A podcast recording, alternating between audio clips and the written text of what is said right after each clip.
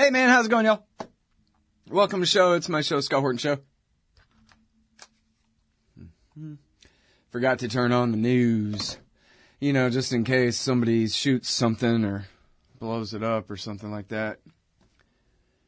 And, you know, on the off chance, CNN covers it in a timely fashion. Oh, here we are. I got uh, Fox and Friends now. Oh, outnumbered. Ah, the news.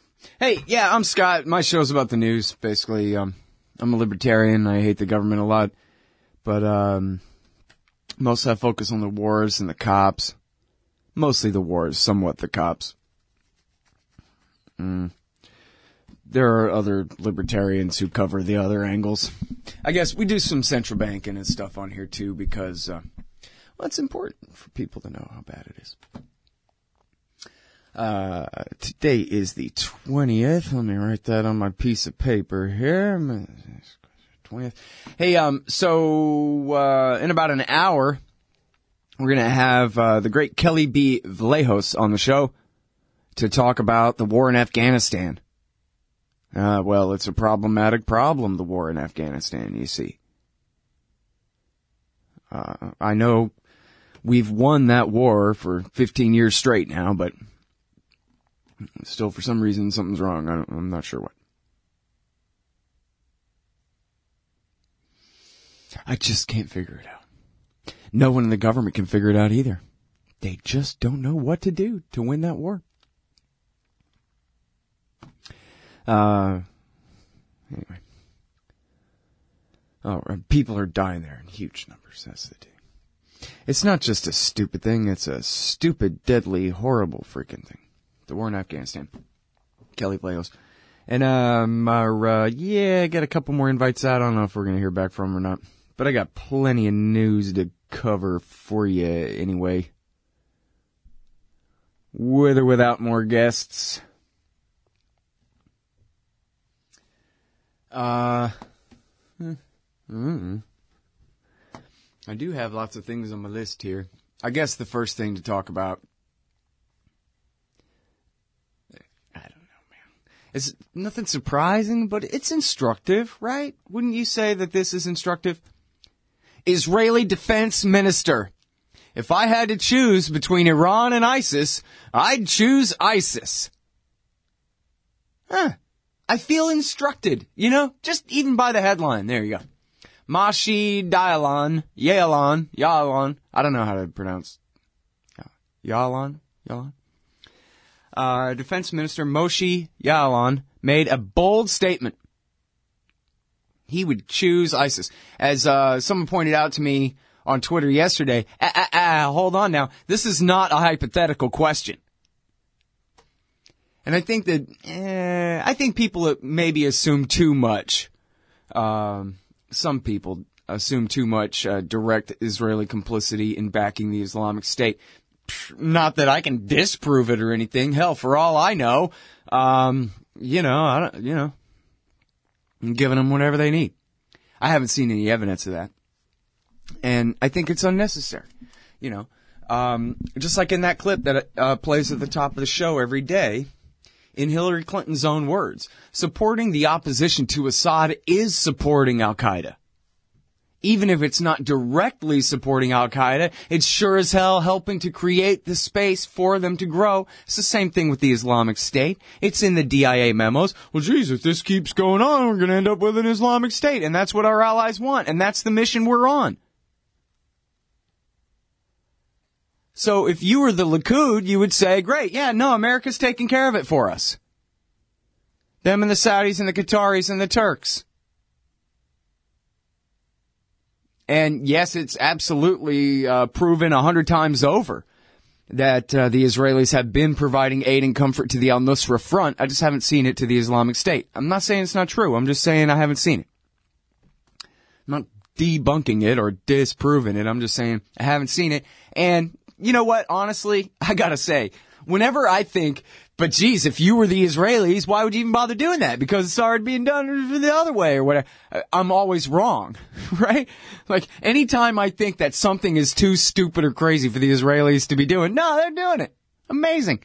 turns out, yeah, I underestimated their willingness to just act contrary to their own interests. It's unbelievable. But anyway, uh, the point is the same, and it's the same as you already knew. As uh, Michael Oren told the Jerusalem Post, we wanted Assad gone from the beginning of this thing. In fact, um, I talked about this during one of the, I guess, the last Republican debate. Uh, Ted Cruz said, I agree with Israel that we should back off the whole regime change against Assad thing. And some neocons on Twitter, with no sense of irony whatsoever, said, that's not true, Ted Cruz. You do not stand with Israel on that. And here's the proof. And then they linked to this guy, I forgot, I forget who it was. I shouldn't say they. It was a particular neocon, um, I think from WINEP. Noah Rothman is who it was, I think, on Twitter. The guy I follow on Twitter. Um, anyway, and he tweeted out a letter from Michael Oren to the Wall Street Journal. Michael Oren, the American-born but uh, Israeli ambassador to the United States. And Michael Oren, the letter that the guy linked to, apparently was the second letter that Oren had written to the Wall Street Journal. And in it, he insists that in their news stories, they stop characterizing the Israeli government as cautious about regime change. No, they are not worried about what comes next. Uh, n- certainly not worried enough to oppose getting rid or even to be worried about, uh, what might happen once they get rid of Assad. He corrects them. And then, of course, um, I mentioned the uh, Michael Oren statement to uh, the Jerusalem Post. The article is um, we wanted Israel wanted Assad gone from the beginning, where he says in in the phrase in that article is we prefer these bad guys to those bad guys because those bad guys are backed by Iran. Again, he's talking about Assad and Hezbollah, and then um, I love this one, and I haven't played it. Uh, you know, recently enough here. Here's Michael Oren explaining to Jeffrey Goldberg at the Aspen Fancy Pants Institute in, uh, I believe late July or maybe very early August 2014, just after the fall of Mosul, the invasion and conquering of Western Iraq by the Islamic State. This is Michael Oren. Uh, Israeli, oh, at that time, just barely former Israeli ambassador to the United States, and he's talking with Corporal Goldberg, the commiss- Israel's commissar in America's media, uh, deciding, you know, who's allowed to write what and who's an anti-Semite if they oppose the Likud. We have to choose the lesser of evils here, the lesser evil is the Sunnis over the Shiites.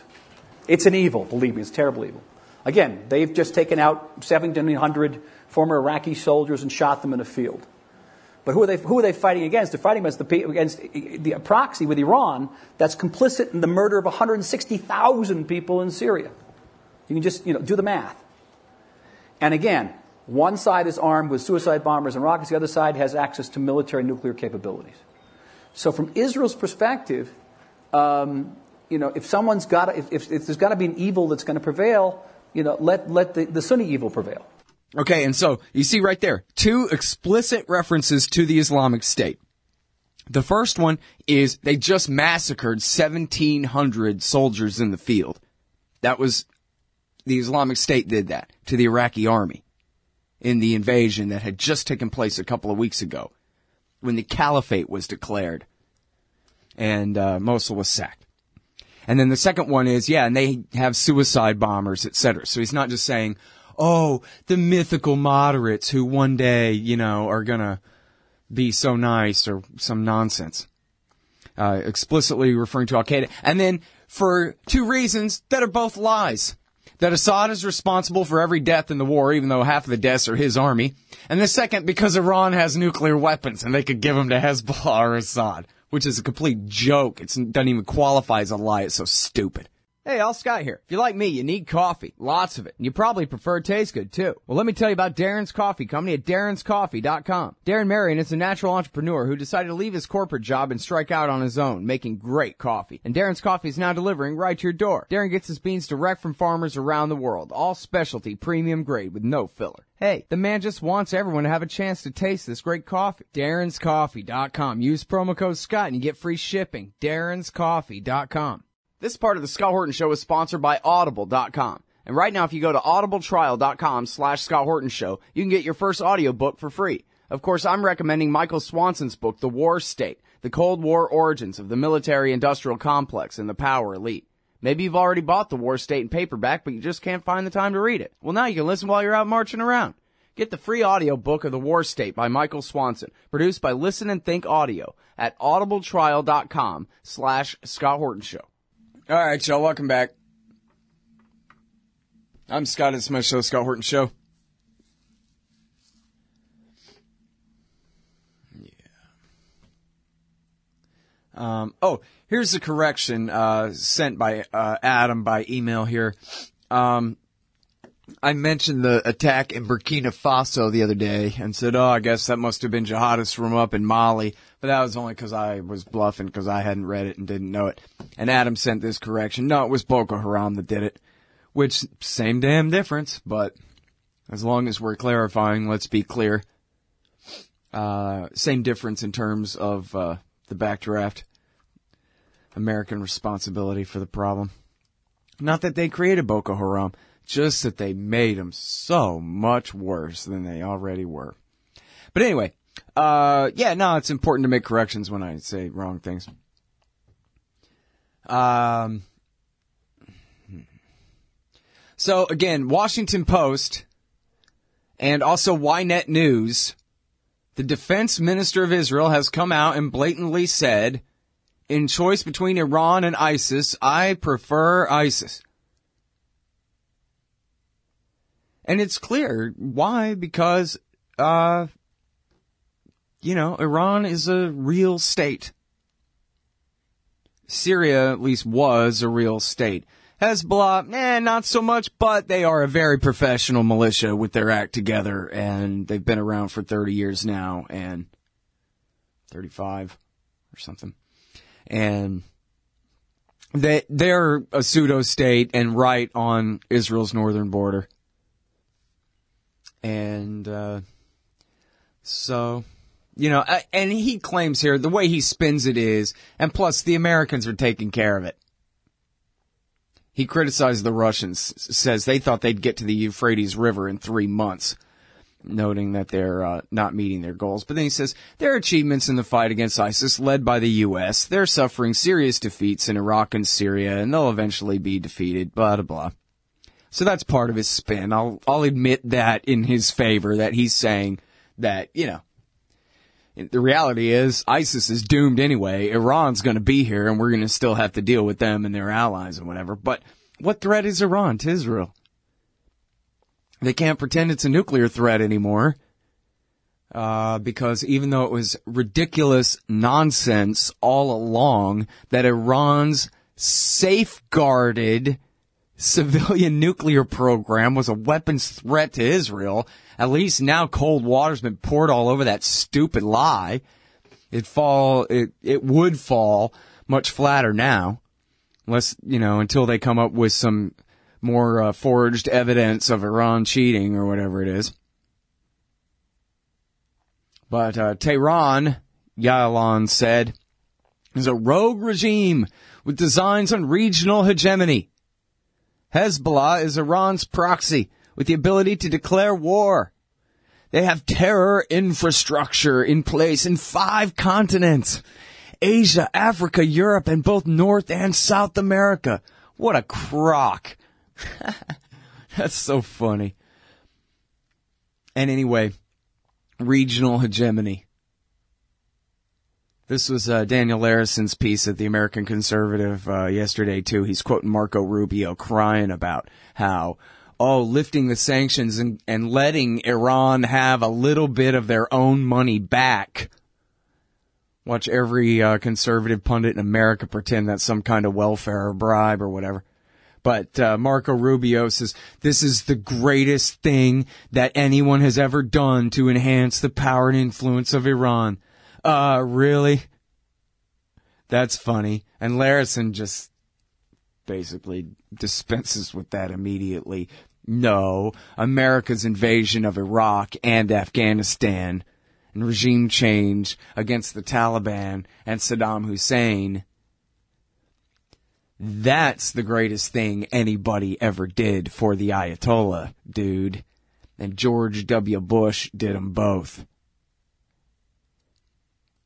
And not only did he overthrow Saddam, but he stayed. He kept the American government there. He took the side, not just of the Shia, but of the Dawa Party and the Supreme Council for Islamic Revolution in Iraq and their Badr Corps death squads, and he helped them fight a civil war for eight years that killed a million people, that destroyed an entire society, if not an entire civilization in a sense. I mean, it's certainly an entirely different thing now than it was, isn't it?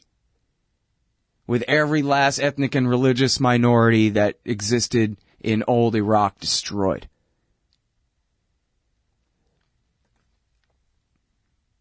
And I don't know.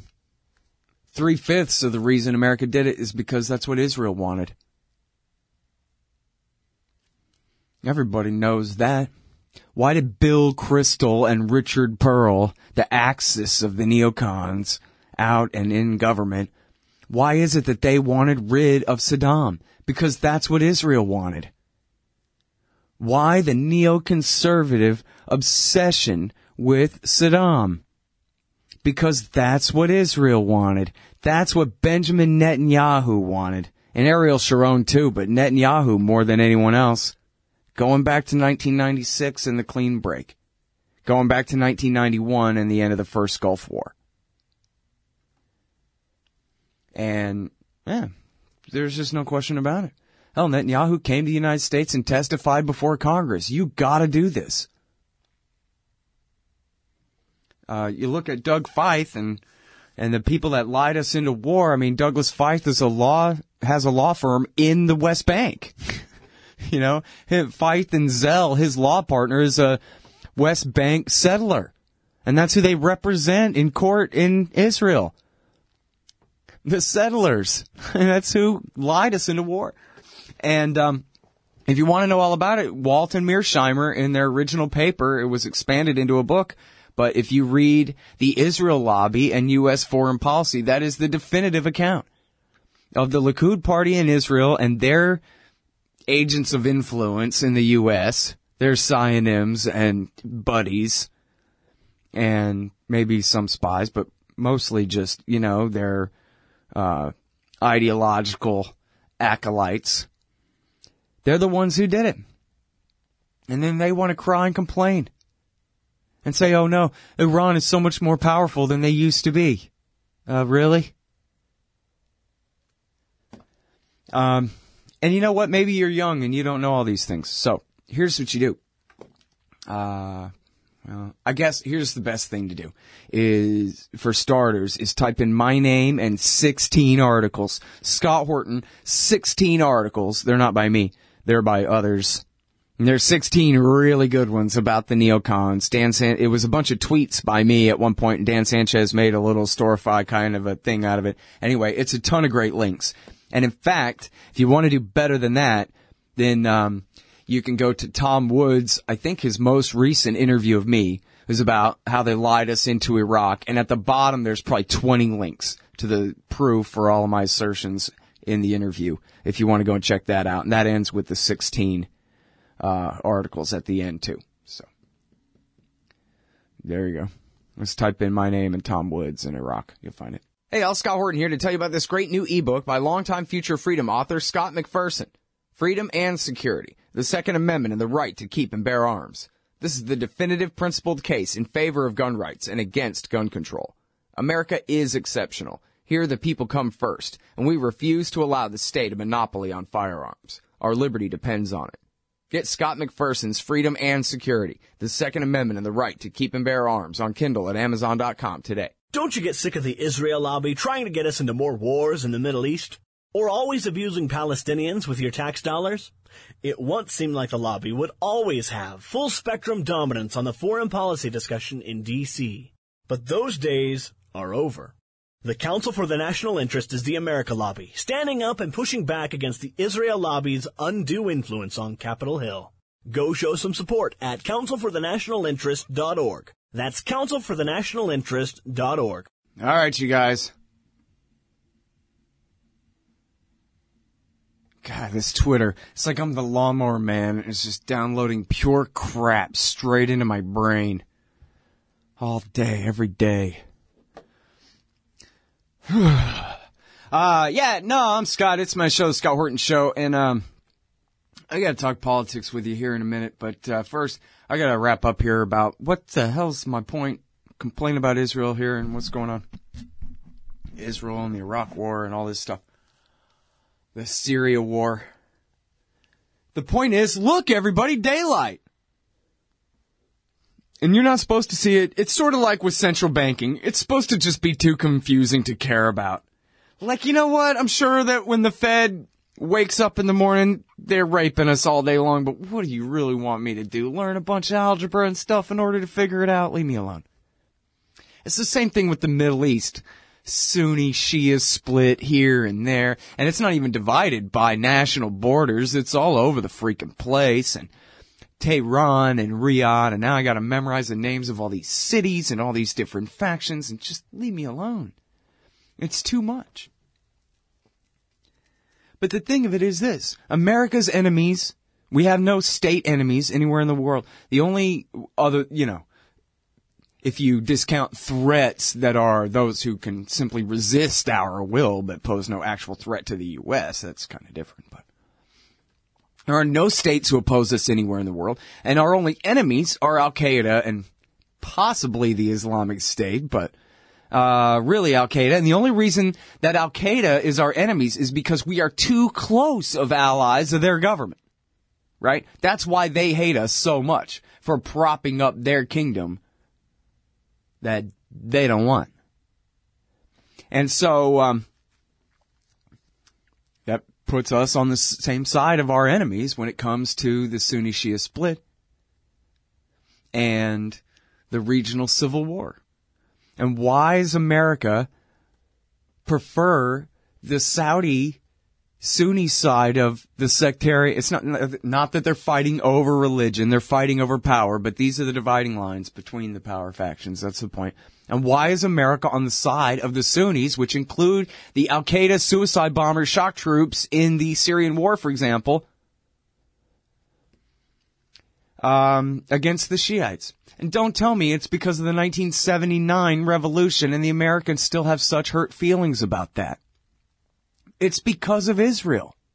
Well, and I guess, you know, Saudi too, but still, any economist, well, any capitalist economist could tell this government that we don't need the Saudis. You know, as bin Laden himself said, assuming he was the caliph, he said, what are we going to do? Drink it? It's going to be for sale anyway. We're just not going to let you set the price. That's all.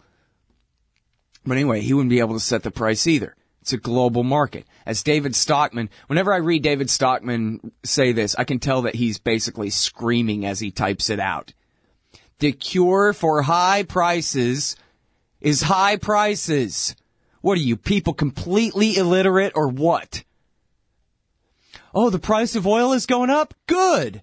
Then it'll be profitable for people to invest in coming up with new sources of supply and drive the price back down again. And what planet are we living on here where America's got to support the Saudi kingdom no matter what? And anyway, um, and yeah, it does have a lot to do with it, but mostly, I mean, look at the Washington DC think tanks. Are they all fronts for the Saudis? No. I guess Brookings is a front for Qatar. but, well, and Israel these days. But no, it's all Israel, man. It's Israel. The American Israel Public Affairs Committee, the Washington Institute for Near East Policy, the American Enterprise Institute, the John Hay Initiative, which is just the new project for a new American century, the Jewish Institute for National Security Affairs, the Center for Security Policy, and a million more of them. I can't even memorize them all anymore. All of the little wannabe clones of the Council on Foreign Relations and the Council on Foreign Relations too. Has Max Boot and Elliott Abrams and all of these freaks. And they're the ones who decide on the consensus, and their interest is Israel.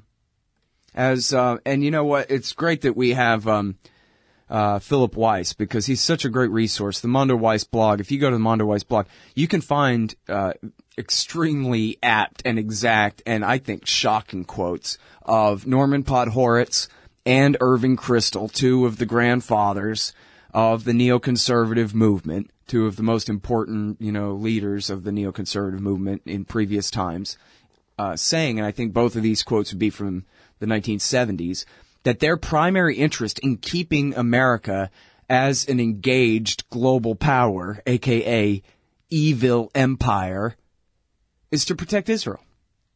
That whether the argument is about, oh no, Japan is going to be the new rising power again and take over the world. Remember that in the, at the end of the Cold War, oh no, Japan again. Or whatever the argument is. It doesn't matter what the argument is.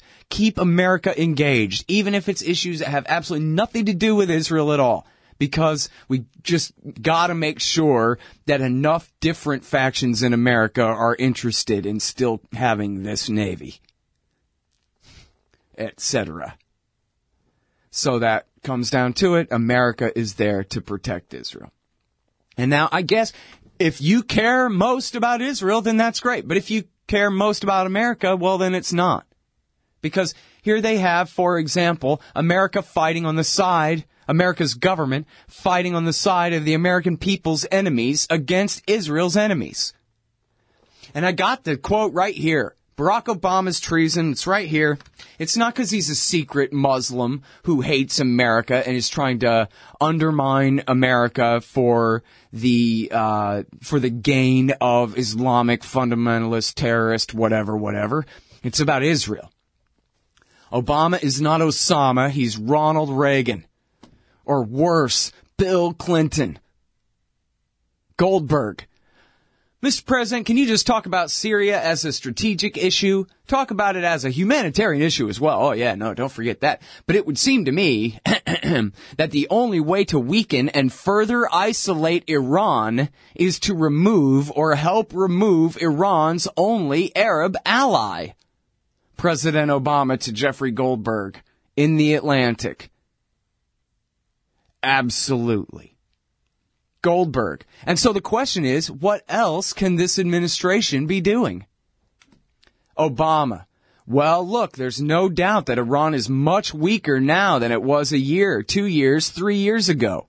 The Arab Spring, as bumpy as it has been, represents a strategic defeat for Iran. what?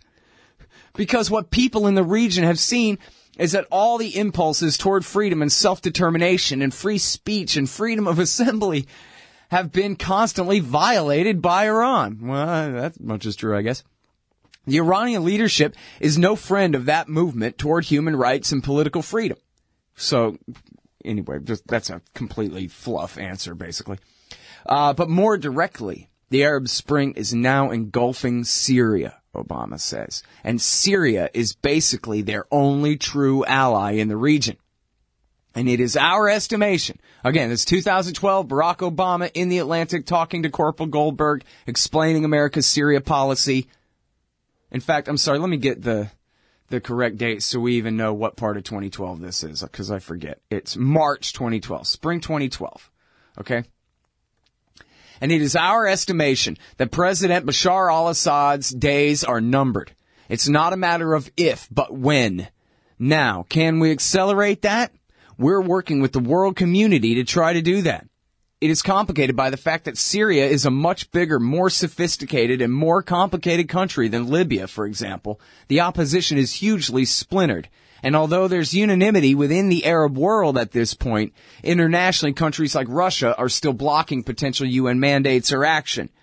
And so what we're trying to do and the Secretary of State just came back from helping to lead the Friends of Syria group in Tunisia, is to try to come up with a series of strategies that can provide humanitarian relief, but can also accelerate a transition to a peaceful and stable Syrian government. If that happens, it will represent a profound loss for Iran.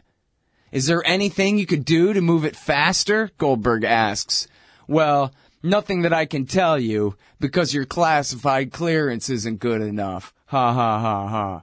Hey, Al Scott Horton here for MPV Engineering. This isn't for all of you, but for high-end contractors specializing in industrial construction and end users who own and operate industrial equipment. MPV offers licensed professional consulting on chemical and mechanical engineering for your projects. Tanks, pressure vessels, piping, heat exchangers, HVAC equipment, chemical reactors for oil companies or manufacturing facilities, as well as project management support and troubleshooting for those implementing designs. MPV will get your industrial project up and running. Head over to mpvengineering.com. Hey, all Scott here for Samurai Tech Academy at MasterSamuraiTech.com. Modern appliance repair requires true technicians who can troubleshoot their high-tech electronics. If you're young and looking to make some real money, or you've been at it a while and just need to keep your skills up to date, Samurai Tech Academy teaches it all. And they'll also show you the business, how to own and run your own. Take a free sample course to see how easily you can learn appliance repair from MasterSamuraiTech.com. Use coupon code Scott Horton for 10% off any course or set of courses at MasterSamuraiTech.com. God dang heartbreaks, man. I just barely heard the music. I thought I had enough time. I, didn't have enough time. Obama explaining to Jeffrey Goldberg in the Atlantic in March of 2012. So what we're trying to do, and the Secretary of State, and he's referring to Hillary Clinton, just came back from helping to lead the Friends of Syria group in Tunisia is to try to come up with a series of strategies that can provide humanitarian relief. But they also can accelerate a transition to a peaceful and stable and representative Syrian government. Uh, keyword transition there. If that happens, Obama says, that will be a profound loss for Iran. Right? Now, Goldberg, remember, in his question said, Oh yeah, by the way, don't forget to mention, you know, how much you care about the people and how it's all humanitarian. So, oh yeah, um, yeah, humanitarian relief. But anyway, yeah, the point, this is all about Iran. Why does America want to get rid of the government in Damascus? Because it'll help to weaken Iran. Goldberg, is there anything you could do to move it faster? Obama. And then he blows the joke. The joke is, I could tell you, but then I'd have to kill you. That's the joke. And instead he says, well, nothing I could tell you because your classified clearance isn't good enough. Ha ha ha. But what he means there is, yes, the CIA is working with the American government, uh, led by the CIA, is working with the Saudis, the Qataris, and the Turks to fund an army of terrorists. Osama bin Laden loving terrorists to overthrow the government of Damascus. Because that's what Israel wants. Because Iran.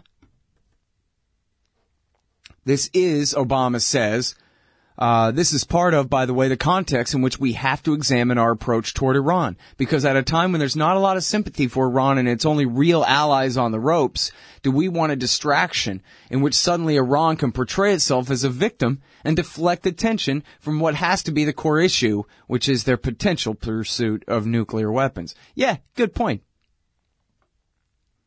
Um, and, uh, not the way he makes it, but he brings up a good point he was right in the middle of working to negotiate an agreement with Iran on their nuclear program. And as we discussed with Gareth yesterday, not really bring them in from the cold, but to sort of kinda, right? If not diplomatically, lifting the sanctions and allowing them to sell their oil on the world market again is, you know, de facto reintegration of Iran into the international system such as it is, and I guess in somewhat limited ways, but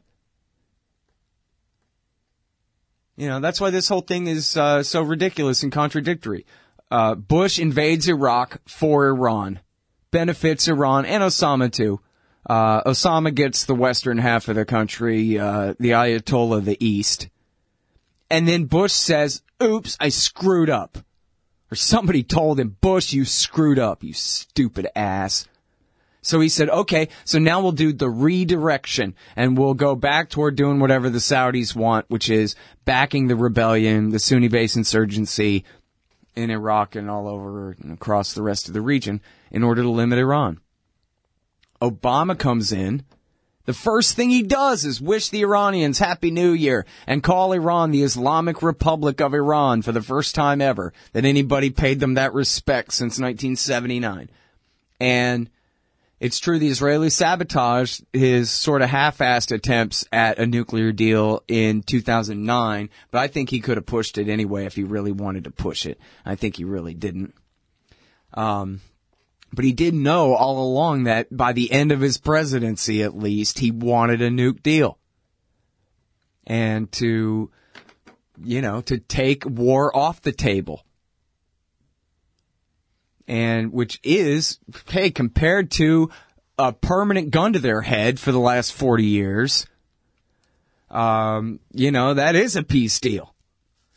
But at the same time, uh, and maybe because of that, he's got to do this as a sop, just like the war in Yemen, as a sop to the Saudis. He does this for the Israelis and the Saudis. Maybe uh, I can't reinvade Iraq and give Baghdad back to the Sunnis, but maybe I can kind of, you know, um, you know, compensate for Bush's error in Iraq by getting rid of Assad in Syria. Would that make you happy, Netanyahu? Would you shut up then?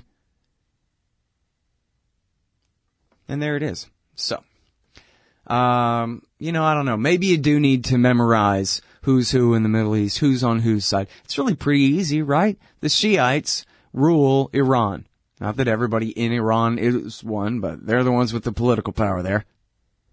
And then their axis, their alliance, the so-called Shiite crescent is them, Iraq because of America and their invasion and occupation of 2003 through 11 is, uh, Baghdad, Iraq, Damascus, Syria, and Hezbollah in southern Lebanon. That's the Shiite crescent. And then everybody else is the Saudis, the rest of the Gulf Cooperation Council, the Israelis, the Turks, the Jordanians, and the Islamic State.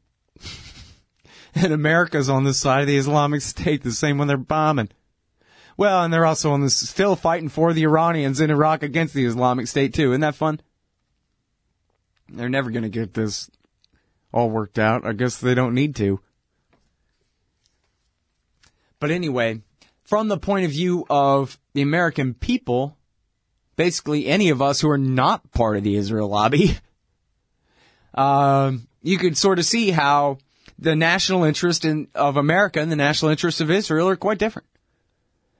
I mean, never mind the fact that the national interest of Israel, as determined by their government, is completely ridiculous and stupid and that uh, you know any peacenik in America has a better sense of Israel's national interest than the people in charge of that country. But you know that aside, it's it's certainly a uh, a truth that uh, the American people's interest limiting the power and influence of Al Qaeda in the world.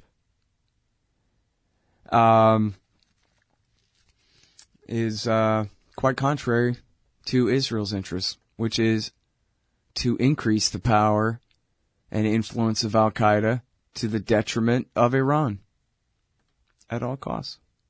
Again, Washington Post today. The Ynet website is a disaster. There's so many pop-ups it might even crash your browser depending how many ad blockers you got on there. It's a disaster. It's worse than the Washington Times. Ynet News. But you can find it at the Washington Post as well. And it, if you get blocked by some kind of paywall or login crap or anything, just go to Google News first and you can get it through there.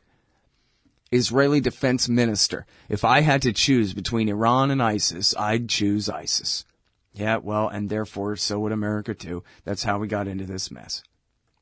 Oh, and by the way, speaking of Israel's interests being opposite from America's, at least as determined, well, by simple morality, but also America's political governments for the last 40 years, Israeli opposition leader, 50 years, Israeli opposition leader, two state solution impossible. Urges government to wall off as many Palestinians as possible. This is Jason Ditz writing at news.antiwar.com, and this is the leader of the Zionist Union, which is the center left. Does labor even exist anymore in Israel? I don't know, but there certainly are no libertarian parties. And, um, and anyway, they're, yeah, just call the whole thing off. There's nobody left to fight for peace over there except Uri Avnery and, uh, uh, Amira Haas. you know, two columnists and, uh, B'Tselem and the, the Christian peacemakers, and that's about it. Israeli opposition leader, and the Christian peacemakers are Europeans and Americans, right? Israeli opposition leader, forget it go ahead and uh, I I don't know if he says you know annex it all, but just wall off the Palestinians the best you can and settle the rest. Belongs to us now.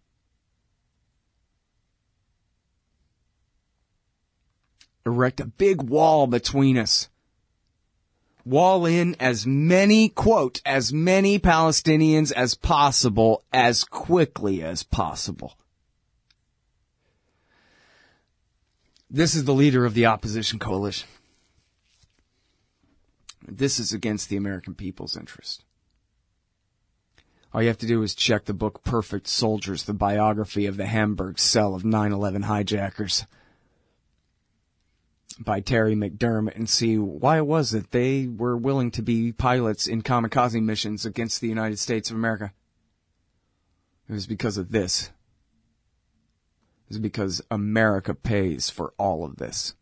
Hey, Al Scott Horton here. It's always safe to say that one should keep at least some of your savings in precious metals as a hedge against inflation. And if this economy ever does heat back up and the banks start expanding credit, rising prices could make metals a very profitable bet. Since 1977, Roberts and Roberts Brokerage Inc. has been helping people buy and sell gold, silver, platinum, and palladium, and they do it well. They're fast, reliable, and trusted for more than 35 years. And they take Bitcoin. Call Robertson Robertson 1-800-874-9760 or stop by rrbi.co. Hey, I'll check out the audiobook of Lew Rockwell's Fascism versus Capitalism, narrated by me, Scott Horton, at audible.com. It's a great collection of his essays and speeches on the important tradition of liberty. From medieval history to the Ron Paul Revolution, Rockwell blasts our status enemies, profiles our greatest libertarian heroes, and prescribes the path forward in the battle against Leviathan. Fascism versus Capitalism by Lew Rockwell for audiobook. Find it at Audible, Amazon, iTunes, or just click in the right margin of my website at scotthorton.org. All right, y'all, welcome back. I'm Scott, and it's my show, Scott Horton Show. Our guest today is Kelly B. Vlahos, writer for the American Conservative magazine. This one is called When Money Can't Buy an Army. Welcome back to the show. Kelly, how are you doing? Good. How are you, Scott? I'm doing great. Appreciate you joining us again on the show and I'm sorry it's the same story, different year here, but you do such a great job covering the Afghan war and, uh, it just keeps going on. So I guess we got to talk about, uh, you know, the, the current status and then, you know, I'll meet you back here in a couple of months for the same thing again. Yeah. Um, how goes the surge working or whatever? I don't know. Uh, where do you want to start here? Well, I think what uh, had really piqued my interest in this story, well, there on, on two fronts. One is uh, trickling news that the Taliban has gained more ta- territory in Afghanistan um, than it has since 2001, when it was when we first went in there and you know supposedly toppled the Taliban, driving it from its strongholds.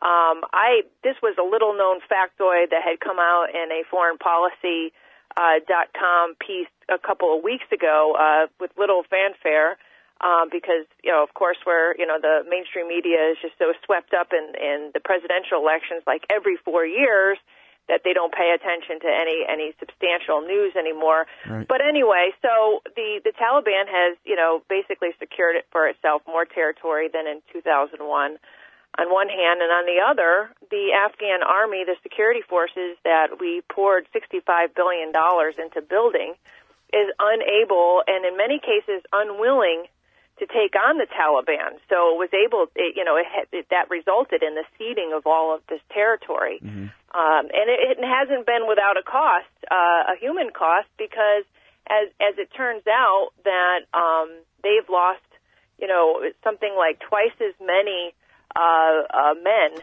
uh, this in 2015 alone than than the Americans have in the whole 13 years that they uh, we've been there in Afghanistan. So that tells you right there that there has been a huge casualty count on behalf of these Afghan uh, army and, and, and police forces that has not re- been reported and in the U.S. mainstream news. So that that basically piqued my interest because you know as we go along and, and Obama has pledged to keep more uh, forces, U.S. forces in beyond the deadline. I think it's something like you know, uh, 10,000 until 2017 or 2016, you know, it, it's implicit that it, we have to stay there because the Afghan army can't hold uh, the territory, can't beat back the, the Taliban sufficiently without our help. Mm-hmm. Uh, but I don't think it's been really examined how bad it is there. So I wanted to write a piece about why. Um, and what I've discovered over time and, and just going through the, the public documents that are available is that, you know, there really wasn't a sure footing by the Afghan um, training or military training effort uh, in the entire 13 years we've been there. It's it's like I call it in the piece a, a Potemkin village um, that's been set up by the military, Congress, and the and the media to to sort of uh, portray this as an ongoing and almost successful effort. Well, it's never been successful um, it's it's always been on, on the on, on the brink of of failure, um, and we've been told otherwise because they needed the money, they needed the resources, and after sixty five billion dollars, there's not much to show for it. Right. Man, and so, and you're right. Um, and again, you know, back to the whole uh, Groundhog Day nature of this is this is something that we've covered all along too. That these recruits, right. they show up, they get a rifle, a little bit of money, maybe a pair of shoes, and then they're gone because the U.S. Uh, what's the counterfactual, right? Like, in in what universe would they join up?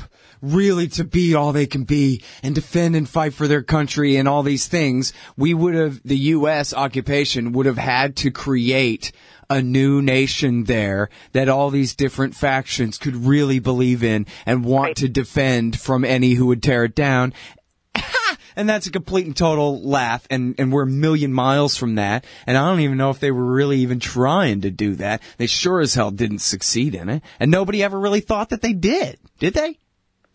Uh, I, I'm not sure. I, I don't. I can't talk. To, there's no nobody to talk to today that would actually try to defend the statement that there is a is a, is a working, viable Afghan nation um, for these uh, security forces to fight for. And as I said in the story towards the end, I say, you know, uh, that is that is the foundational problem here is that we always assumed that being the U.S. government always assumed that it could impose this Western style template upon Afghanistan uh, without taking into consideration the ethnic, the the sectarian, the tribal uh, uh, makeup of that country. So you're e- expecting a Western style military to emerge out of, of what is really a tribal a tribal uh, country, a, a, a, a, tri- a tribal place. So mm-hmm. what happened here is that we kept pouring money and pouring money into a sieve because there really wasn't the the the the, the elements of success. The foundation of success was not there, and that was to to take in consideration what was good for Afghanistan, what was good, what would have worked um, in Afghanistan in terms of national security approach. Mm-hmm. And so what we just did is just hoped and prayed that uh, uh money was going to make it better, and more and more U.S. advisors and you and more contractors on the ground, and and that and that hasn't happened. And and just just yesterday there was a report um, in uh, Reuters. Reuters reported that some one third of the Afghan security forces had to be replenished in 2015, meaning they're all green because of desertion, because of casualties.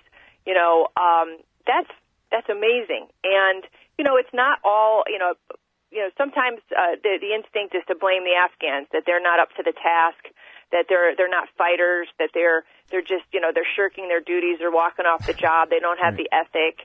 But, you know, in many, if you look at it, these guys are being paid pennies. And they're expected to deal in conditions that our troops have had um, difficulty uh, serving in.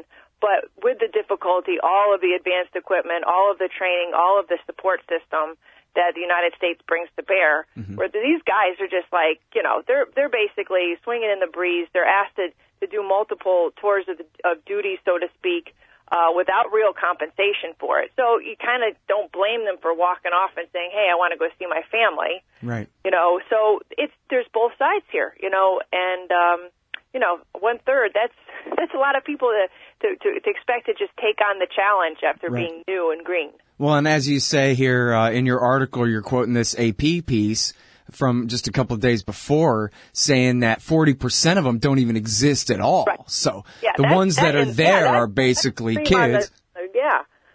And well, I so mean, now you know what I wonder though, man. When I read that, the forty percent, wow, hey, that's a lot. Yeah. Now, and th- this is the same military that told us, oh, Kandahar, yeah, no, we're not worried about Kandahar. Yeah, there've been a couple of Taliban attacks here and there, but yeah, we're not worried about that. And then uh the Taliban sacked the whole city, and they lost it again, but still, Yeah. that was just a couple of months ago.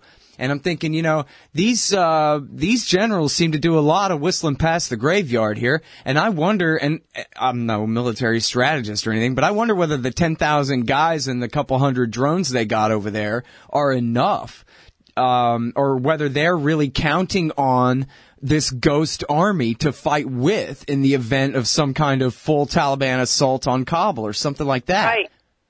Oh, you know? absolutely. I Maybe mean, our guys could really get caught out here. Well, yeah, and it, it, just a couple weeks ago, I think now um, there was that case, and and and forgive me if I'm wrong. I want to say it was Marja. You know the you know the government in the box Marja uh, Uh-huh. just a few years ago. We our troops did get caught, Right. and it took them about 15 to 20 hours to get them out of there, and they were special forces. So yeah, they can get caught, and if we don't have enough air uh, air support, close air support to go in there in these times of you know in in the clutch, you know, they, yeah, we could be putting our guys in harm's way as well.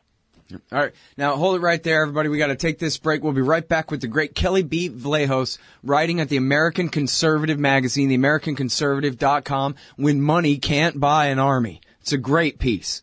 Hey, Al Scott Horton here for Liberty.me, the great libertarian social network. They've got all the social media bells and whistles. Plus, you get your own publishing site, and there are classes, shows, books, and resources of all kinds. And I host two shows on Liberty.me. Eye on the Empire with Liberty.me's Chief Liberty Officer Jeffrey Tucker every other Tuesday, and The Future of Freedom with FFF founder and president Jacob Hornberger every Thursday night, both at 8 Eastern. When you sign up, add me as a friend on there. ScottHorton.Liberty.me. Be free. Liberty.me. You hate government, one of them libertarian types, or maybe you just can't stand the president, gun grabbers, or warmongers. Me too. That's why I invented LibertyStickers.com. Well, Rick owns it now, and I didn't make up all of them, but still, if you're driving around and want to tell everyone else how wrong their politics are, there's only one place to go. LibertyStickers.com has got your bumper covered. Left, right, libertarian, empire, police, state, founders quote, central banking. Yes, bumper stickers about central banking. Lots of them. And, well, everything that matters. LibertyStickers.com. Everyone else's stickers suck. All right, you guys, welcome back to the show. I'm Scott Horton talking about the Afghan War with the great Kelly Vlahos from the American Conservative magazine. When money can't buy an army is the article here. A great one. Uh, we'll be running it on antiwar.com, uh, probably the spotlight tomorrow. Uh, right. Uh, so, gotta make sure and hit the right button here so we can talk some more. Um, now, the surge is long over. It's uh, 2016, and we're down to uh, 10,000 men or so, with I think a couple thousand more uh, uh, NATO troops. I guess Germans and not Frenchmen, right? I don't know who. Um, couple thousand more than that. Um, and then so, but we're talking about how the Afghan army kind of hardly exists, and and I guess at the break we're sort of puzzling over you know whether the mili- whether the U.S. military has based its plans for holding on for dear life in Afghanistan on the phony numbers of the Afghan army or the real numbers and the real strength of it uh, to fight with. And and uh, Kelly in this article you quote uh, Anthony Cordesman uh, who was, I guess, somewhat skeptical um, foreign policy wonk in D.C., a former Reagan administration official, uh, comparing this to Vietnam and talking about how surprising it was. He says to the North Vietnamese, but I think he meant to the Americans of just how easily the South Vietnamese army folded as soon as the NVA finally came down from the north.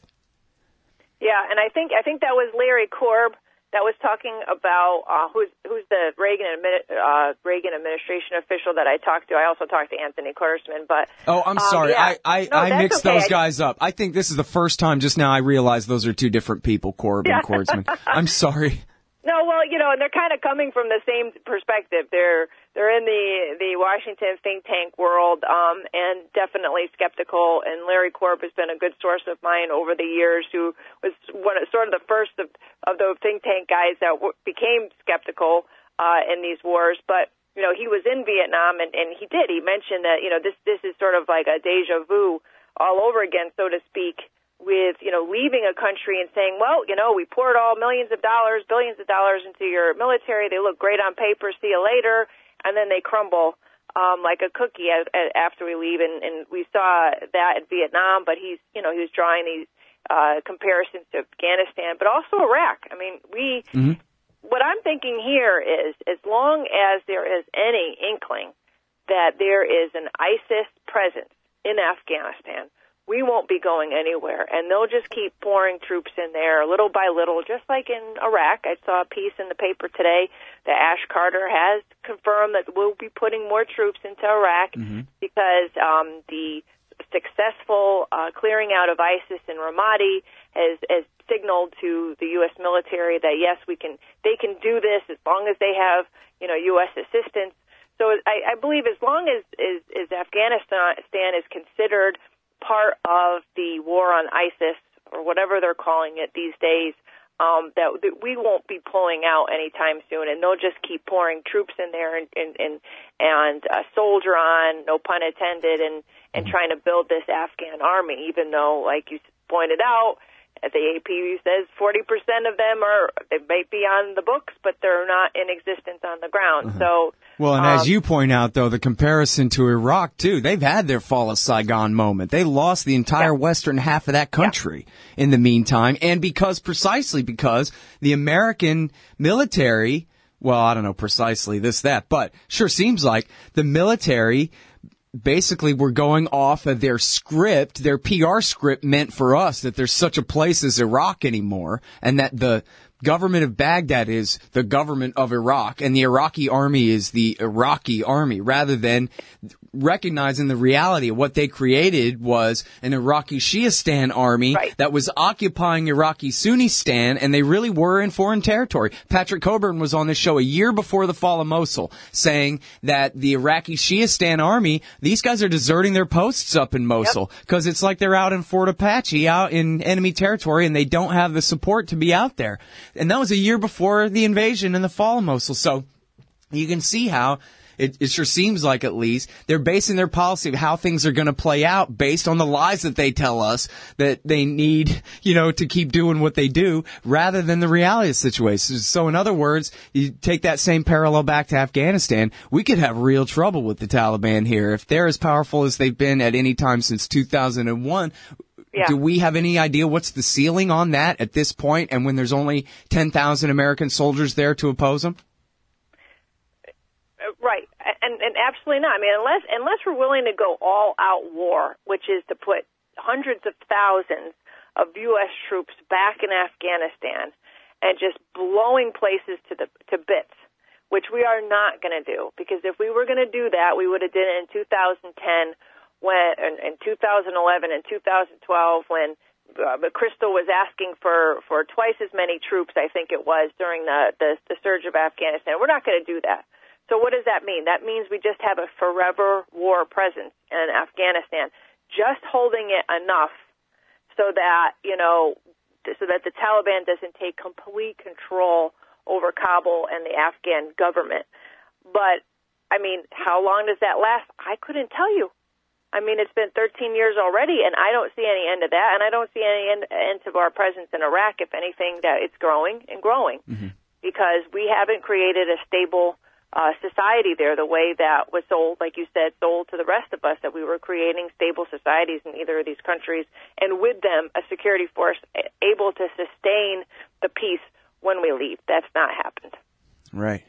Yeah, and I don't want to sound too alarmist about, you know, a big black swan type event here when the status quo is horrible enough that if, if they're just going to have to stay forever in order to prevent the obvious, you know, ultimate outcome when they leave 25 or 30 or 40 years from now and we have the same damn thing happen. Uh, right. with the Taliban or their grandsons taking over or whatever it is. They just can't declare victory and leave because it'll be too embarrassing when a week later they lose. But now, uh, oh, and we're almost out of time. I'm sorry. Let me ask you one more thing here. Sure. Um, the best I understand it is they really kind of created two different armies here. The police for Pashtunistan and the Iraqi, I mean, pardon me, the Afghan army for the rest of the place. Um, and I wonder whether it's and I, think you mentioned this in the article, whether it's basically the same thing when we talk about 40% are ghosts and, and whatever other percent are green and, and this and that kind of thing. Is it basically the same story, whether we're talking about the army or the so-called police forces here? Yeah, I, I couldn't tell you either way, and I would, I would, I would, um, hesitate to, to, to, to say, you know, that I, I knew any better in terms of drilling down on the details. Um, I do know that there is a difference, and I hope this was conveyed in my story, that you have the Afghan National Police, mm-hmm. the Afghan National Army, and then you have this the local constabulary, constabularies, the Afghan uh, local police that we created, which is another mess that you and I have talked about many times on this mm-hmm. show. So, um, and they're separate from the police. And so they're, I mean, those, that could have probably been the best recipe for success because they're local police um, that had been raised up locally but because we meddled in who was going to lead them, we ended up putting, you know, and I say we, the, you know, the the military end up putting in many cases warlords, militiamen, and real evil people in charge of these places, which is has caused a whole other problem for another show. Right. Um, and I'm sure, and, and those, I'm sure those are, are humming along. It's just with probably the wrong people in charge. Right. Yeah, I always like to take the opportunity to recommend the documentary. This is what victory looks like that Vice News put together, I guess, oh, a yeah. couple of years ago, where it's like a scene out of Catch 22 or something where the sergeant is basically just crawling out of his own skin at, at how upset he is at who it is he is made to fight for here, or the lowest scum of the earth, these child rapists, warlord, murderers. And then when the captain or whoever it is that comes with the fancy shirt, he has to play along like, oh, yes, sir, everything's going great, and not yeah, yeah. dare say a word to his superior about what's really going on here. Yeah. And just swallow hard and carry on. And it's just, this is, this is what victory looks like. Oh man, I think that's how you're supposed to enunciate the title of that thing. Yeah. With a question mark and italics. Like, oh my God, this is what America's project is in the world right now. Is this? It's just insane. Yeah, and I think, and, and somebody had pointed out to me, and I, I think it, you know, it was Anthony Cordesman. It said, you know, you expect these guys to go over there. They they spend a year, uh, maybe a little more. They come back, and you really expect them to start saying how terrible they did. You know that they didn't achieve what they set out to do. That things, you know, things are a, a lot more nuanced, shaded. You know, falling in the toilet than than you know than the uh, paymasters at home believed. You know, so you know, it's been this constant battle where the truth it never gets out. And Daniel Dan- Davis had talked about this, where the generals just gave this rosy picture of what was mm-hmm. going on, but it was happening, you know, uh, down the down the, the the chain of command. Nobody wanted it to to really come home and say we're failing over there. I didn't do so well. Yeah, partisan oh. politics really screwed the population on this too because the Republicans don't want to criticize the military and the Democrats right. don't want to criticize the president. And so, you know, the entire left of America just pretended that the Afghan surge and the rest of it never even happened. Yeah. So we, that was major criticism that just went lacking for yeah. years. Right, know? exactly. Real and Democrats, of course, are afraid to look soft on the military, not you know um, amply supportive right. of the of the military. So yeah, there was all sorts of uh, of, of elements working against the truth in this regard. Yep, Fred. So, hey, listen, you do great journalism. Thank you so much for writing and for coming on my show, oh, Kelly. I appreciate you, Scott. it. I appreciate that. All right, y'all. That is the great Kelly B. Vlahos. Read her at the American Conservative magazine when money can't buy an army. We'll be right back. Hey, Al Scott Horton here to tell you about this great new book by Michael Swanson, The War State. In The War State, Swanson examines how Presidents Truman, Eisenhower, and Kennedy both expanded and fought to limit the rise of the new national security state after World War II. If this nation is ever to live up to its creed of liberty and prosperity for everyone, we are going to have to abolish the empire. Know your enemy. Get The War State by Michael Swanson. It's available at your local bookstore or at Amazon.com in Kindle or in paperback. Just click the book in the right margin at scotthorton.org or thewarstate.com. Hey, Al Scott here. Ever wanted to help support the show and own silver at the same time? Well, a friend of mine, libertarian activist Arlo Pignati, has invented the alternative currency with the most promise of them all. QR Silver Commodity Discs. The first ever QR code one ounce silver pieces. Just scan the back of one with your phone and get the instant spot price. They're perfect for saving or spending at the market. And anyone who donates $100 or more to the Scott Horton Show at scotthorton.org slash donate gets one. That's scotthorton.org slash donate. And if you'd like to learn and order more, send them a message at commoditydiscs.com or check them out on Facebook at slash commoditydiscs. And thanks. All right, kids.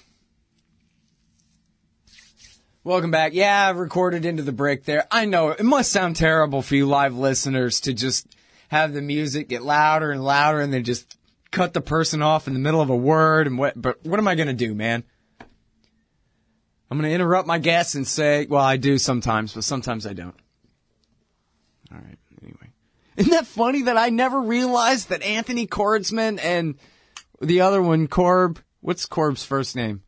That they were uh, different people from each other? oh man. Uh, I guess that happens to me sometimes. Um, uh, Larry Korb is it? Oh, it's Lawrence Korb and Anthony Cordesman. That's what it is. Lawrence Korb. Well, I don't know. they both don't they both seem like yeah they're kind of critics, but not too reliable, and they yeah some insightful things to say, but not really friends of ours. anyway, that's funny. All right, so I got to talk about politics. I'm sorry. I did think this is funny. Uh, Peter King, need I say, of all people, Representative Peter King calls Ted Cruz a fraud and a demagogue. And when asked would he support him as the Republican nominee, I'll jump off that bridge when I come to it. I like that. That's funny. Of course, Peter King is a fraud and a demagogue, you know, par excellence and bar none and whatever the hell. Not to be outdone in any sense. This is the guy who continues to repeatedly lead these uh, House committees on Muslim activities and all this crap. Uh, a former supporter of the IRA during their bombing days. Uh, so I don't know what's his beef with Cruz, man. If they had a fight over a hooker one night or what, but uh, it's still funny. We'll jump off that bridge when we get to it here. Um, and then wouldn't that be funny too to see Peter King jump off a bridge, particularly a really high, dangerous, scary one without a bungee cord? All right, uh, uh, Fitz. Oh, that would have been Marcy Fitz. That would have been Marcy. Uh, Kelly writes for the American Conservative magazine. Used to have that regular column at antiwar.com and she lives in D.C. Marcy is um, a liberal, progressive type. I, I don't mean to say liberal in a bad way. She's great. Uh, she's some sort of progressive, and I believe lives in Michigan. If you follow her football tweets and stuff, um, she's a Midwestern gal and leans left, and is and and Marcy is the one who is the legal analyst uh, without rival uh, when it comes to parsing all these documents and telling us what everything means, and, and of course specializes in all the high tech stuff, the NSA spying and all the legalities behind it and around it, etc. Whereas uh, Kelly B. Vlahos is primarily a critic of the Afghan war more than anything else, I think. Um, but she's a great anti-war lady and, and is really good on this stuff. So, um, And believe me, I've suffered the same problem. Fitz is having the same problem I had with Cordesman and Korb here. Wait, which one is which again? I, I still don't know which one is which. I guess it's not exactly the same problem. I thought they were the same guy. I didn't even realize those were different names. um, until they were together in one place like that today. And even then, when I read the article, it didn't even impress me that it, she was switching sources that she was quoting. It wasn't until she corrected me when I, when I got it wrong in the interview. Anyway, Fitz had a problem with their voices. These things happen, but now we know. Marcy, uh, the the uh, legal and uh, technical spying analyst, Kelly Vlahos, uh, left leaning, did I say? And Kelly Vlahos, the conservative leaning, uh, antiwar.com writer, great critic of the counterinsurgency doctrine, and interviewer of Gian Gentile and all this stuff. Debunker of the COIN. All right. Um, so, oh yeah, I was going to talk about stupid politics. Uh, eh, I hate stupid politics. I don't want to talk about stupid politics. Okay, but I got to because there's some important things here. I'm not a partisan. I, I favor no candidates in this race whatsoever. None of them, not even a libertarian or anybody.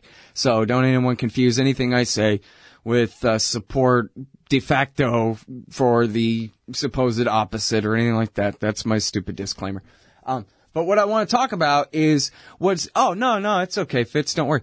Uh, what I want to talk about though is that, um, uh, I want to give the American people credit. I, I think it's great. In a way that the American people back Trump and Sanders. Now I know what you're saying, but those guys are the furthest right and the furthest left, mostly in the worst ways. Uh, not in better ways, but in worse ways than the establishment. You know, Sanders is just as much of a warmonger as Hillary. Well, nah, but he's pretty damn bad. I mean, you really cannot give him credit on foreign policy. He's horrible on foreign policy. And he's worse on economics. And, uh, you know, you could say the same thing about Trump on the right. He's worse on foreign policy in at least some ways.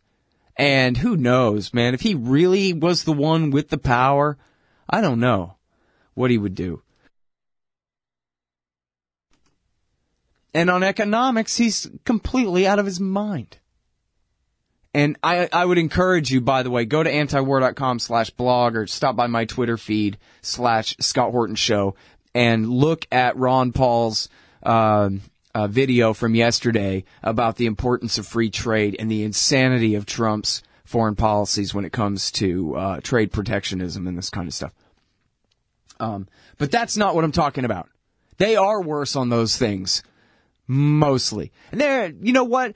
Both of them are better on some things too. Like you gotta admit, Trump is not a complete, you know, neocon, uh, horror bag like Marco Rubio, who puts Israel first on every single thing, uh, in that way. And even Sarah Palin in her insane rambling thing yesterday, what she supported about Trump, she may have said something about, yeah, kick ISIS ass, but she also said, and he doesn't want to get us bogged down in a bunch of stupid no-win wars, fighting these civil wars between Sunni and Shia and all these things forever. That's a waste of our lives and a waste of our money and, right, hitting a little bit of right-wing anti-war spirit there, man. Keep our sons home. We're tired of this crap. That is an appealing argument on the right now. It's very important not to give credit to Palin. It's important that we note that even she understands this is what the right wants to hear right now. They want to keep the one son that George Bush left them and not lose him to Jeb. And if Trump, you know, can promise to knock the hell out of him with air power and not risk our guys, then that would be great. They're certainly not sad about bombing Mosul off the face of the earth, the conservatives, but they don't want to lose another 4,500 American boys to do it. They don't. And that's the point that I'm really trying to get to is the people of the country, never mind political ideology, liberal or more liberal, the progressives or the the populist right conservatives or the libertarians. No, man. What we're talking about here is just everyday people who don't have co- coherent political ideologies or even an interest in having one, who just, they feel, they know the government hates us and is out to get us. that power in America is not here to represent us, to provide security for us. They are our enemy. The establishment, the center, the banks, the corporations, the Congress. They are all a conspiracy against the American people. They don't care about us. They don't care about us at all. And finally, the American people are starting to get it. They're finally starting to understand. And that's the appeal of Sanders and Trump. Right? Sanders is not the cool black guy like Obama was. That's not his advantage over Hillary. He's just not Hillary. Hillary is this, the establishment center and he's running against it. And that's why the people are flocking to him. You see, he's up by 20 something points in New Hampshire right now. Hey, y'all, guess what? You can now order transcripts of any interview I've done for the incredibly reasonable price of two and a half bucks each. Listen, finding a good transcriptionist is near impossible, but I've got one now. Just go to scotthorton.org slash transcripts, enter the name and date of the interview you want written up, click the PayPal button, and I'll have it in your email in 72 hours max. You don't need a PayPal account to do this. Man, I'm really gonna have to learn how to talk more good. That's scotthorton.org slash transcripts. Hey, y'all, Scott Horton here for WallStreetWindow.com. Mike Swanson knows his stuff. He made a killing running his own hedge fund and always gets out of the stock market before the government generated bubbles pop. Which is, by the way, what he's doing right now. Selling all his stocks and betting on gold and commodities. Sign up at wallstreetwindow.com and get real-time updates from Mike on all his market moves. It's hard to know how to protect your savings and earn a good return in an economy like this. Mike Swanson can help. Follow along on paper and see for yourself. wallstreetwindow.com. All right, y'all, welcome back. So look, it's the same thing in 08, right? With uh, Obama. And that was the appeal of Ron Paul too. Uh, not that he got the nomination on the right. They're a lot better with dirty tricks on the right, but um, man, the right they weren't ready for Ron anyway. I guess I'll concede that. Um, but that was the reason for the support for Obama on the right. It was, I mean, on the left. It wasn't just that um, he was a cool black guy. It was that he was not Hillary. She was Big Brother, and he was, you know, the new guy. And, uh, and that was a huge part of it. Now, of course, the truth was for those of us with the ability to actually discern, he's nothing but a clone of her in every way. And if you look, you know, at the debate stage in 07 and 08, there was Gravel and Kucinich were the two actual decent human beings up there. And then there were the other three who were all three Hillary Clinton. Hillary, Obama, and John Edwards, who were all three Hillary Clinton. And, but, but the image, of course, was that he was a, a different choice from her. And that was a huge thing that he had going for him. And now we see just how huge. Uh, because here's this, you know, 70 something year old bald Jewish guy who, you know, doesn't even comb his hair and, and is not cool or hip or trendy in any way other than he, the fact that he seems authentic. Right? He doesn't have a better voting record than her. His ideas about how the way things work are at least as flawed as hers, although probably in a little bit different ways, but not too different. Um, but who, he's not her. He represents something outside as, as anyone on the left could tell just by, you know, in the most, you know, kind of dumbed down, uh, impression based sense, you know? Uh, what, what's the imagery here? The imagery here is she's the establishment power awaiting for her coronation. And he is from the outside, even though he's a longtime senator and whatever. He's an independent. He calls himself a socialist. And he's coming from the outside to say, not so fast. I think that uh, we don't have to do it this way. We should do it, you know, this more people oriented way rather than establishment oriented way. And, and people are buying it because again, they know the truth that Hillary Clinton is their enemy and that the banks that she represents, the arms manufacturers that she represents, the foreign countries, governments that she represents don't have the interests of the American people at heart. Why would they? And why would she? Uh, they can see that. And it's the same thing with Donald Trump. They say that basically the argument is now this guy is enough of a self-centered bastard that I know that he doesn't work for anyone else. He only works for himself.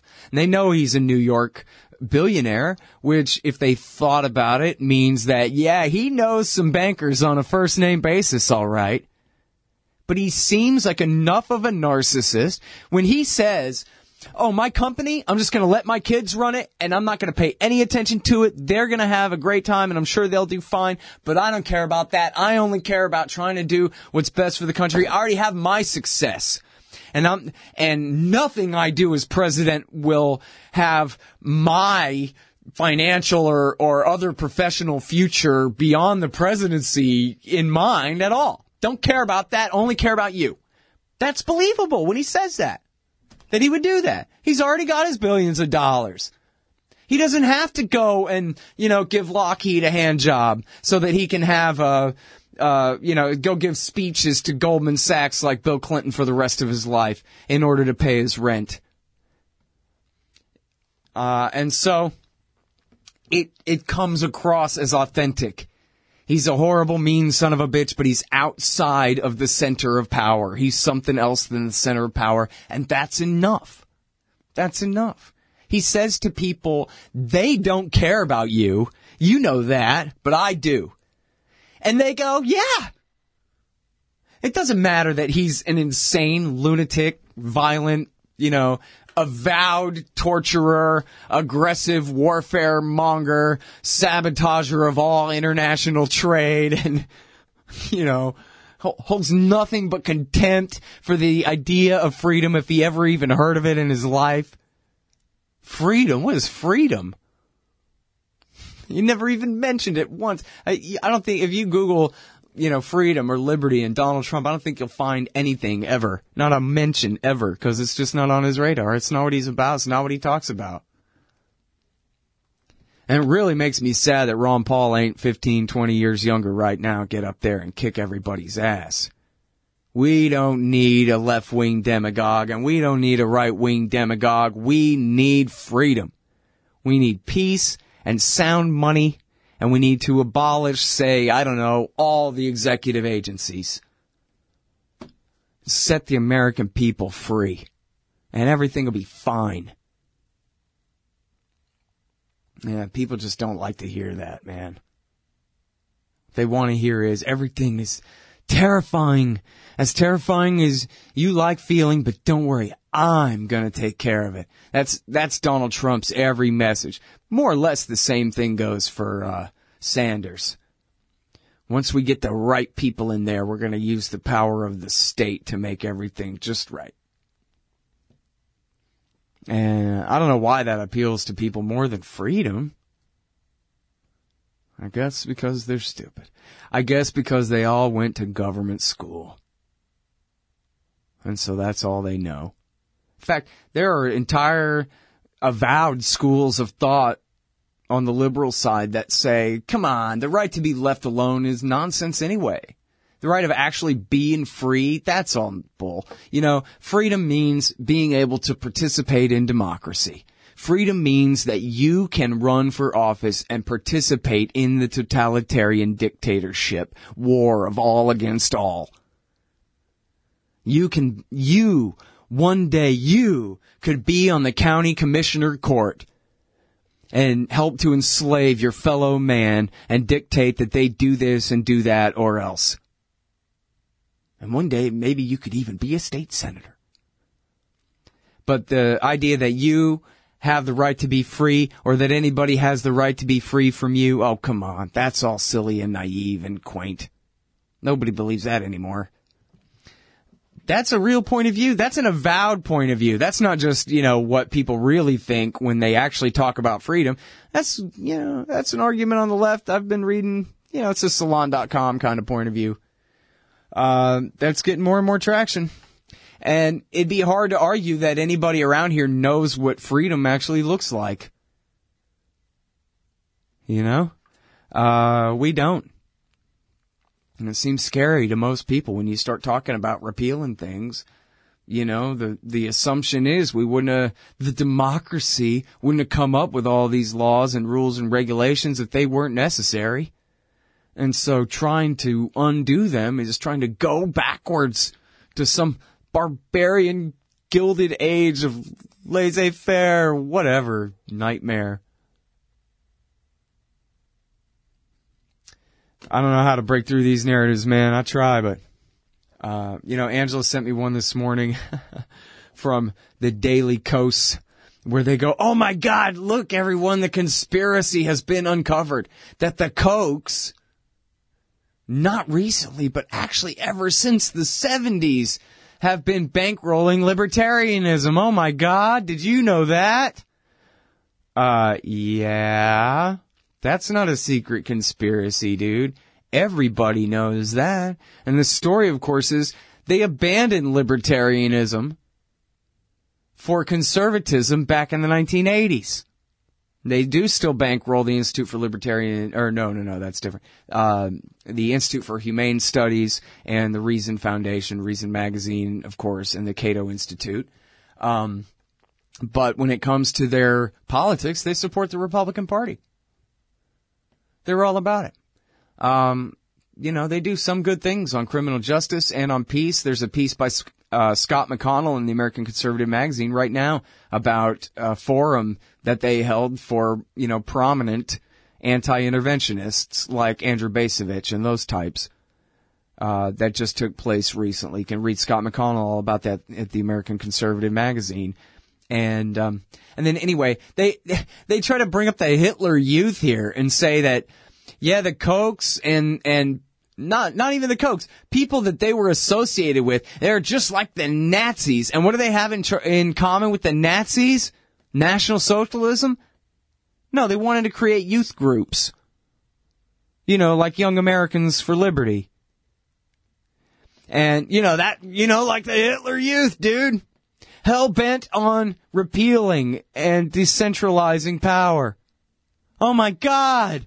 It's just like the Third Reich. And I'm not the biggest fan of the Kochs because again, they're conservatives. But as far as oligarchs goes, they're not Citigroup and they're not Lockheed. And to think the worst thing about them is that they care about freedom.